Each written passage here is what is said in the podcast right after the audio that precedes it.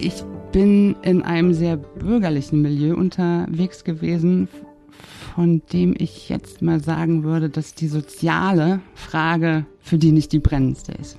Die sind sich alle ihres Statuses bewusst, sie wissen, dass sie privilegiert sind, äh, verschweigen das nicht, thematisieren das gerne, aber die wachen nicht morgens mit dem Gefühl auf und denken, die deutsche Gesellschaft bricht auseinander, weil die unterschiedlichen Milieus sich so weit auseinander entwickelt haben. Das kann man jetzt von denen, mit denen ich gesprochen habe, nicht sagen.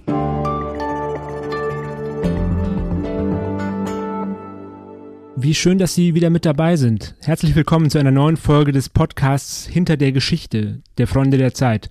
Mein Name ist Florian Zinnecker, ich gehöre dem Hamburg-Ressort der Zeit an und ich bin, das wird für das Gespräch vielleicht relevant sein, 36 Jahre alt. Der Text, über den wir heute sprechen, ist in dieser Woche im Entdeckenressort erschienen und ist zugleich auch Titelgeschichte der Zeit. Die Stunde der 40-Jährigen ist die Überschrift auf Seite 1 und drunter sieht man einige Köpfe. Ein paar davon habe ich sofort erkannt und andere nicht sofort. Da musste ich in den Bildtext gucken, um zu sehen, wer das ist. Äh, sofort erkannt habe ich natürlich Annalena Baerbock, die Kanzlerkandidatin der Grünen, Jens Spahn, Bundesgesundheitsminister. Und als drittes Mozi Mabuse. Die ist keine Politikerin, sondern Tänzerin. Äh, sie kennen sie sicher aus den einschlägigen RTL-Formaten. Dann ist da noch Paul Bethke, ein Mann mit Schnurrbart, den kannte ich nicht. Ich kannte aber seine Firma, der ist Gründer der Hamburger Limonadenmarke Lemonade. Und dann ist da noch Judith Schalansky, ganz tolle Verlegerin und, und, Autorin. Mir war fast unangenehm, dass ich sie nicht erkannt habe. Sie hat unter anderem das ganz tolle Buch Der Hals der Giraffe geschrieben. Und man fragt sich, diese Menschen sind alle so verschieden. Was verbindet die wohl, außer dass sie offenbar ja alle 40 Jahre alt sind? Mir gegenüber sitzt jetzt Stefanie Flamm. Stefanie, du bist Redakteurin im Entdeckenressort und du bist auch die Autorin des Textes, deswegen sprechen wir miteinander. Liebe Stefanie, wer war denn die erste Person, mit der du für diesen Text gesprochen hast? Die erste Person war jemand, den du jetzt nicht erwähnt hast. Das war tatsächlich auch so, wie es in der äh, Chronologie des Textes dann ist. Dennis Mignas, ein ehemaliger Schulkamerad von Annalena Baerbock. Die haben gemeinsam in Hannover 2000 Abitur gemacht und mit dem habe ich gesprochen, weil ich mir nicht als erstes bekannte Leute anschauen wollte, sondern mal gucken wollte, 40-Jährige, die was Interessantes machen, ohne dass ich davon was erfahre. Also das war die Idee, genau, tatsächlich auf diese, die auf diese genau. Alterskohorte zu schauen. Genau. Alterskohorte ist ein bisschen übertrieben. Wir haben es beschränkt auf den Jahrgang 1980 beziehungsweise 40-Jährige. Also zwei Leute im Text sind 81 geboren, aber bereits 40. So, das war, das heißt, es ist keine Kohorte, es ist ein Jahrgang. Und ist der Grund Frau Baerbock tatsächlich gewesen? Der Grund war Frau Baerbock und die Tatsache, dass wir auch alle so das Gefühl hatten, meine Güte, die ist aber jung. Und äh, nach dem ersten Reflex dann dachten, naja, 40 ist halt auch nicht so jung, beziehungsweise nicht zu allen Zeiten so jung gewesen. Und es ist schon so ein Alter, in dem man einiges gemacht und geschafft und auch vergeblich probiert haben kann. Also gucken wir uns doch mal an, wen es sonst noch so gibt, der interessant ist, der für irgendwas steht. Also das war, das war so die, Ausgangs, die Ausgangssituation. Und was macht den Mann, den du zuerst getroffen und gesprochen hast, dafür jetzt so besonders und interessant? Der ist besonders und interessant, weil ich ihn sonst nicht gefunden hätte. Das klingt jetzt ein bisschen absurd, aber ich habe halt überlegt, wo suche ich die Leute? Man kann natürlich, also der Jahrgang umfasst 836.000 ungefähr äh, äh, Menschen und ich muss mich ja fragen, wo fange ich an? Und ich habe bewusst nicht mit Frau Baerbock angefangen, ich habe die ganze Zeit nicht mit Frau Baerbock gesprochen und ich habe auch mit niemandem explizit über Frau Baerbock gesprochen. Das war von Anfang an klar. Ich wollte nicht wissen, wie die auf dem Trampolin war. Ich wollte nicht wissen, was ihr, äh, war sie wirklich so politisch, wie sie heute tut. Und das haben viele andere Leute gemacht. Und wir haben uns gedacht, wir gucken einfach tatsächlich die Gleichaltrigen an. Und dann habe ich aber in ihrem Abiturjahrgang gesucht, weil ich gedacht habe, das ist sozusagen eine gute soziologische Startrampe. Also die, das sind Leute, die ähnliche Erfahrungen gemacht haben, aber was völlig anderes daraus gemacht haben. Mhm. So. Was für Erfahrungen sind das im Fall deines ersten Protagonisten? Nicht viele. Also keine, keine wirklich auffälligen Krisen, keine krassen Erinnerungen, sondern eher so eine recht behütete, sorglose Jugend, die dann überging in ein Erwachsenenleben, wo die Dinge plötzlich sehr kompliziert waren. Also es gab plötzlich Terror, zwar nicht hier, aber überall auf der Welt. Deutschland war im Krieg, zwar nicht in Gestalt der 40-Jährigen, mit denen ich gesprochen habe, aber grundsätzlich schon. Der Mann arbeitet im Hotel, plötzlich wurden Koffer unheimlich. Also das sind auch keine dramatischen Krisenerfahrungen, aber das zeigt, dass sich was verändert hat nach dem 11. September.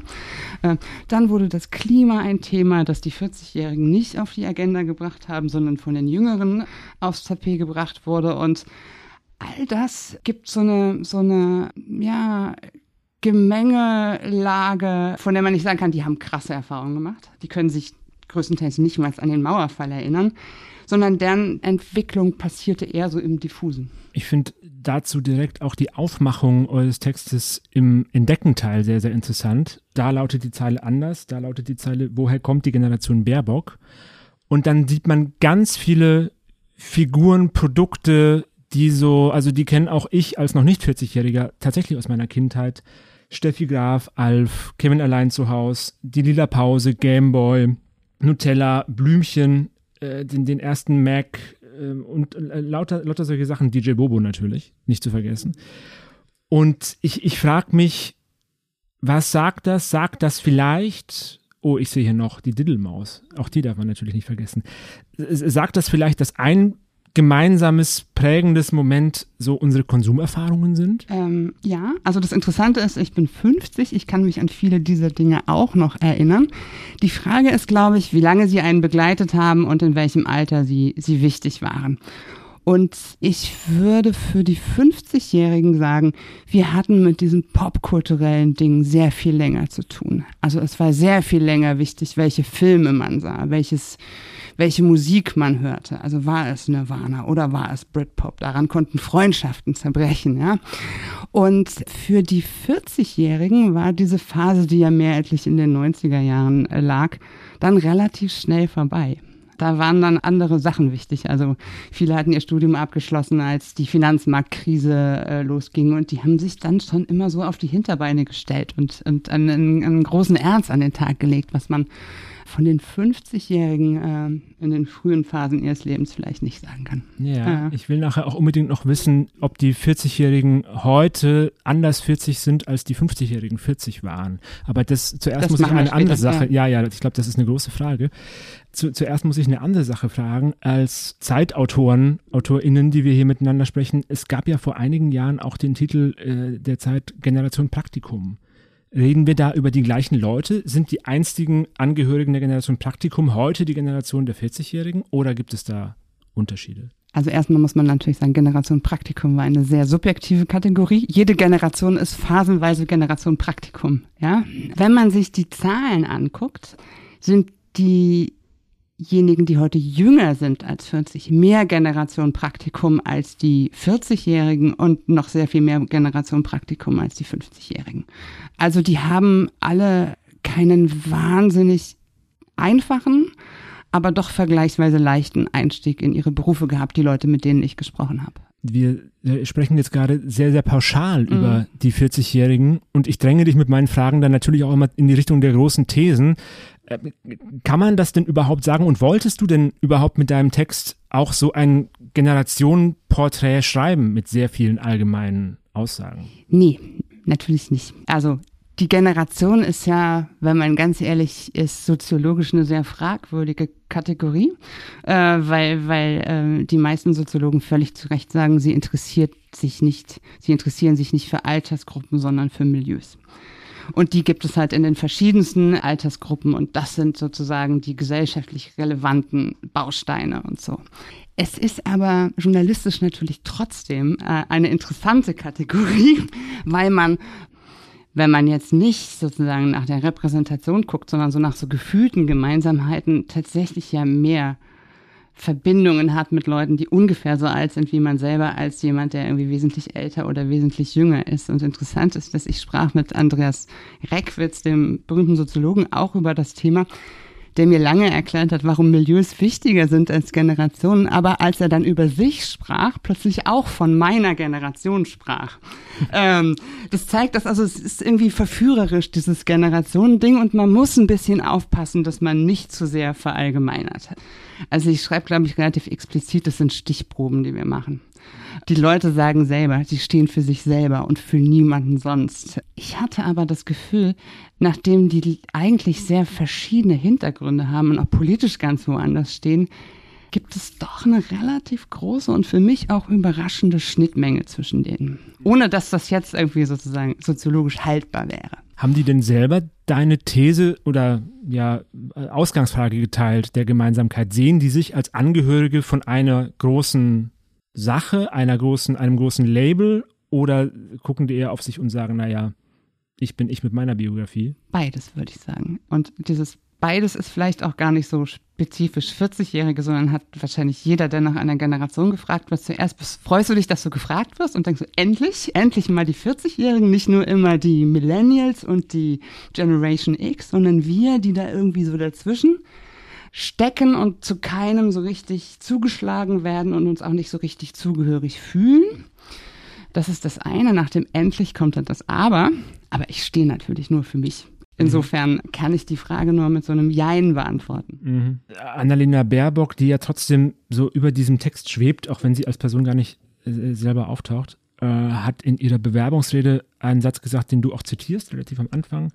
Äh, sie stehe für eine Generation, die den Wechsel bringt den Klimaschutz ernst nimmt und dabei die soziale Frage nicht vergisst. Was hat denn deine Recherche gezeigt? Hat sie recht? Das kann ich natürlich so pauschal nicht beantworten. Verdammt. Ähm, ich würde sagen, sie steht, die, die Leute, die ich gesprochen habe, sind Leute, die den Wechsel wollen. Ganz unabhängig davon, wer Kanzler oder Kanzlerin wird, sind Leute, die sich intensiv, und zwar intensiver auch als die Älteren, mit der Klimafrage beschäftigen. Ich bin in einem sehr bürgerlichen Milieu unterwegs gewesen, von dem ich jetzt mal sagen würde, dass die soziale Frage für die nicht die brennendste ist. Die sind sich alle ihres Statuses bewusst, sie wissen, dass sie privilegiert sind, äh, verschweigen das nicht, thematisieren das gerne, aber die wachen nicht morgens mit dem Gefühl auf und denken, die deutsche Gesellschaft bricht auseinander, weil die unterschiedlichen Milieus sich so weit auseinander entwickelt haben. Das kann man jetzt von denen, mit denen ich gesprochen habe, nicht sagen. Du, du, schreibst das ja auch wörtlich, die Sache mit den Privilegien. Zitat, ein heterosexueller weißer Mann von 40 Jahren weiß heutzutage, dass er es leichter hatte als andere und dass es zum guten Ton gehört, das nicht mehr zu verschweigen. Kann man auf den Punkt bringen, was denn dann die größte Herausforderung ist, den sich diese Menschen, die du getroffen hast, dann jetzt zu stellen haben, außer die Wahl zum Deutschen Bundestag?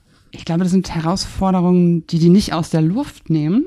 Ich habe den Eindruck gehabt, dass das Klima bei den allermeisten als große Herausforderung wahrgenommen wird. Und was ich interessant fand, dass sich nicht alle, aber die meisten tatsächlich so persönlich in der Verantwortung sehen.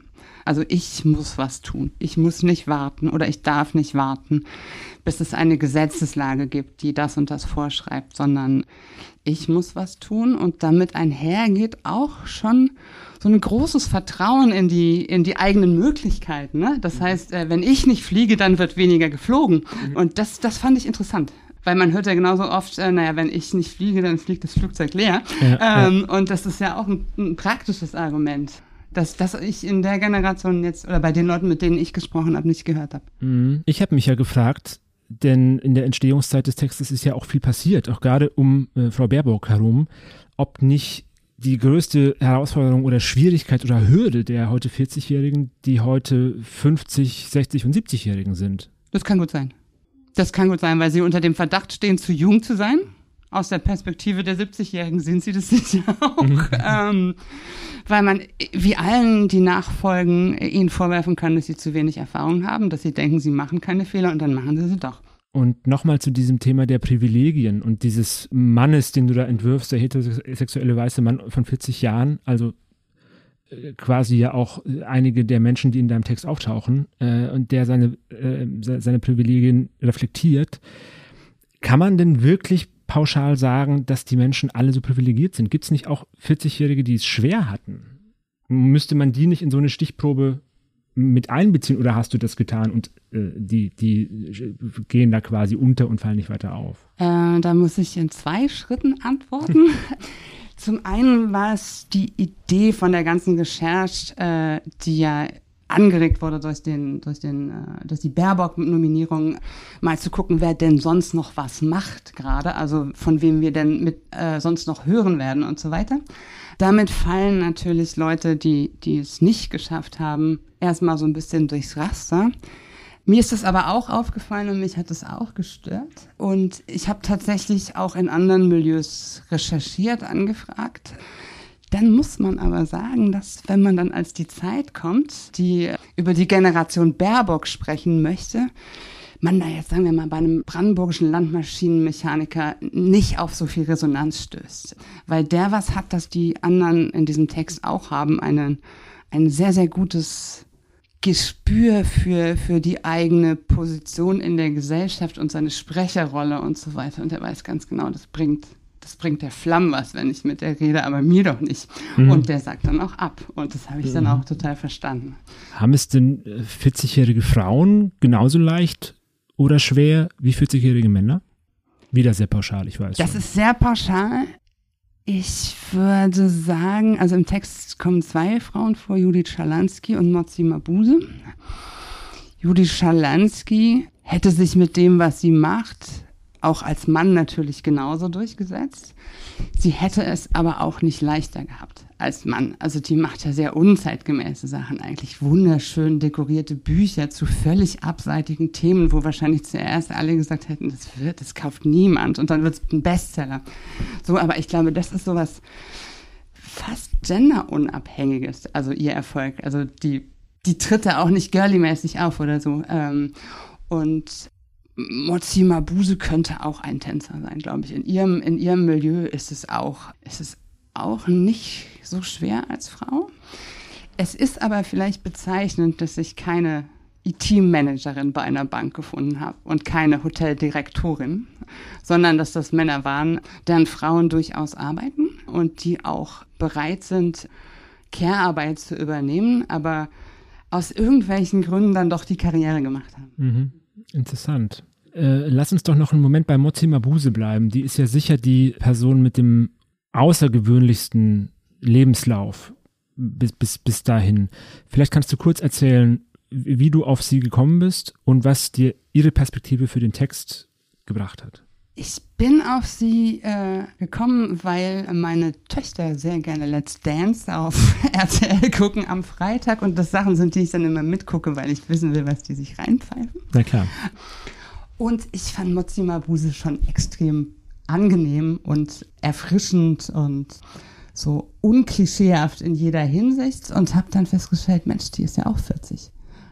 Und die hat zum einen nicht, das kommt sie nicht aus diesem ähm, akademischen Intelligenz ja, auf die man sofort fällt als Zeitredakteurin. Die macht halt Privatfernsehen, die ist Tänzerin und sie hat Migrationshintergrund. Und dann habe ich gedacht, das ist interessant. Also mir ging es aber tatsächlich auch darum, dass die, dass die ähm, keine Bücher schreibt, dass die keine, keinen Bürojob macht, äh, wo so traditionelle, klassische Karrieren stattfinden, sondern halt was, was anderes. Hm, ja, verstehe. Und ähnliche Frage, du hast auch Jens Spahn getroffen. Natürlich, der steht ja auch auf dem Titel mit äh, in diesem kleinen Ensemble. Der ist ja gerade so eine der kontroverseren Figuren in diesem, in diesem Tableau. In, das kann man so sagen. In was für einer Situation hast du ihn getroffen? Wie, wie lief das Treffen? Vielleicht kannst du darüber auch ein bisschen erzählen. Ich habe ihn, wie im Text steht, nicht direkt getroffen, sondern wir haben so ein ähm, Online-Meeting gehabt. Ich habe den angefragt, weil es komisch gewesen wäre, ihn nicht zu fragen, weil er auch ja nichts dagegen gehabt hätte, Kanzlerkandidat zu werden, wie man weiß, mhm. und auch Jahrgang 1980 ist. Schon allein deshalb, aus Gründen der Repräsentation, musste der da, musste der da zumindest gefragt werden. Und er hat auch sofort zugesagt. Und ich habe ihn dann angewählt, sozusagen bei einem Online-Meeting, wo er da saß, tatsächlich, wie man auch Frau Merkel im Online-Meeting sieht, ne? auf der einen Seite die Europaflagge, auf der anderen Seite die Deutschlandflagge. Oder sie waren nebeneinander, das weiß ich jetzt nicht genau. Mhm. Ähm, und dahinter irgendeine neutrale Fläche. Also nicht wie bei Mozi Mabuse der Fitnessraum oder so. Ja. Und hat er, hat er aufgemacht? Hat er wirklich erzählt? Oder war das dann auch sehr ministeriell? Also wir hatten die Absprache, wir sprechen nicht über Corona. Äh, wir machen keinen Wahlkampf äh, und wir sprechen nicht über Frau Baerbock. Das war die Absprache mit allen, die natürlich für Spahn wichtiger war. Der hat aufgemacht, wo er aufmachen wollte, sagen wir mal so. Der hat schon viel aus seiner Jugend erzählt. Der hat auch über seine Kämpfe oder seine große Sorge über Sprechverbote, über äh, reflexartiges Reden, über auch über seine Homosexualität sehr offen und sehr unterhaltsam und wenig stanzenhaft gesprochen, aber es gibt Fragen, die der nicht beantwortet hat. Siehst du ihn jetzt mit anderen Augen als vorher? Schwer zu sagen, weil nachdem wir gesprochen haben, hatte er den nächsten Skandal an der Backe, der jetzt sozusagen das Bild wieder ein bisschen überschattet. Ich fand den, ich fand den sehr angenehm und ich fand, also ich muss dazu sagen, ich bin ja keine politische äh, Journalistin, ich habe nicht unendlich viel Erfahrung mit Politikerinterviews, aber ich habe häufig mit Pressesprechern oder mit auch so Stars zu tun gehabt, die einfach in einer Sprache sprechen, die sich gut anhört und nichts sagt. Das ist so eine Form von Diplomatie gegenüber den Journalisten. Ähm, und das hatte der nicht. Das fand ich, das fand ich sehr angenehm. Mhm. Ähm. Mhm. Und er hat auch eine Sache, die sich auch als Gemeinsamkeit durch deine, deinen Text zieht. Er konnte sich wenn ich mich nicht täusche, wie alle anderen und ich glaube ausnahmslos nicht an den Mauerfall erinnern. Na, die anderen erinnern sich ja schon, dass sie mit ihren Eltern lange Fernsehen geguckt haben und dass das so eine silvesterartige Stimmung war. Jens Spahn erinnert sich nicht mal mehr daran. Ja, spannend. Er, er hat gesagt, er würde mir gerne eine Geschichte erzählen, aber er hat keine. Er weiß, was danach kam und er als CDU-Politiker, damals schon ja der Jungen Union nahestehend, hat er sich mit den Dingen, die dann passiert sind, lange und ausführlich beschäftigt und auch diese ganzen Bilder natürlich inzwischen im Kopf, aber mit acht, neun Jahren auf dem Sofa, er weiß es nicht. Mhm, interessant. Ich weiß es übrigens auch nicht mehr. Also das ist eine Sache, die ich mit Jens Spahn gemeinsam habe. Da siehst du. Nein, aber das ist wirklich interessant, weil das, das, damit hatte ich nicht gerechnet. Also ich bin ja tatsächlich zehn Jahre älter, aber ich hätte jetzt gedacht, zehn Jahre ist jetzt nicht so viel. Aber dann habe ich mich schon gewundert, dass die wirklich überhaupt nicht in dem Moment überreißen konnten, was da passiert ist. Weil ihnen natürlich auch der Kalte Krieg und alles, was vorher war, nicht so präsent war. Klar, und weil sie natürlich auch einfach neun Jahre alt waren. Oder acht. Genau. Oder acht. Ja. Jetzt sind wir schon beim Thema Fronten. Du schreibst in so einer Art Fazit deines Textes, vielleicht ist es das große Glück der Generation, dass sie keine Fronten sehen, wo keine Fronten sein müssen.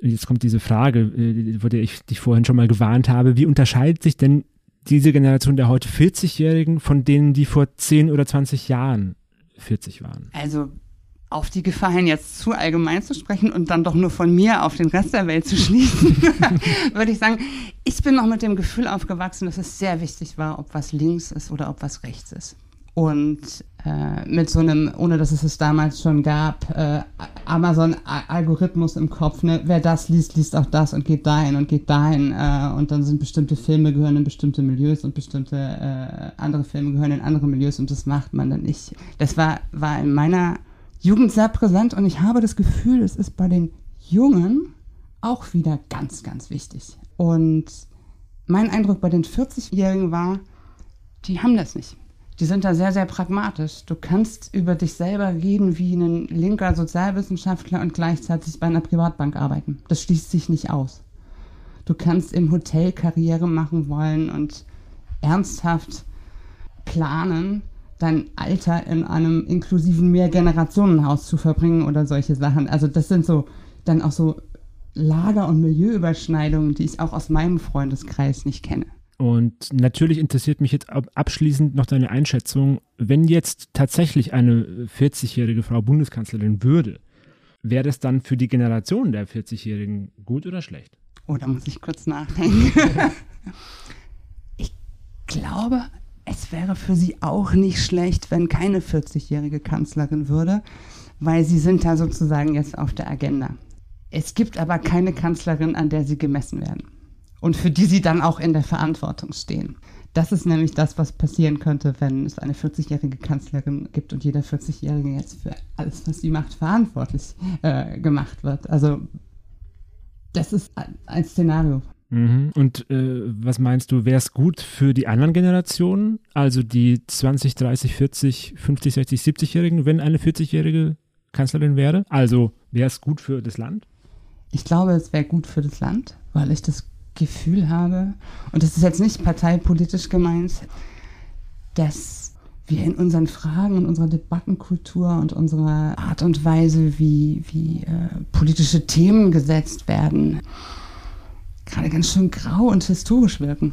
Also ist, ich erlebe gerade bei den anderen Parteien einen Wahlkampf, den man hätte auch vor fünf Jahren oder vor zehn Jahren führen können und der dann auch nicht falsch gewesen wäre, aber der so die, die um, um die großen Fragen der, der, der Gegenwart oder die großen Ängste irgendwie so ein bisschen, bisschen rumkreist. Insofern fände ich persönlich ist, glaube ich, ganz gut.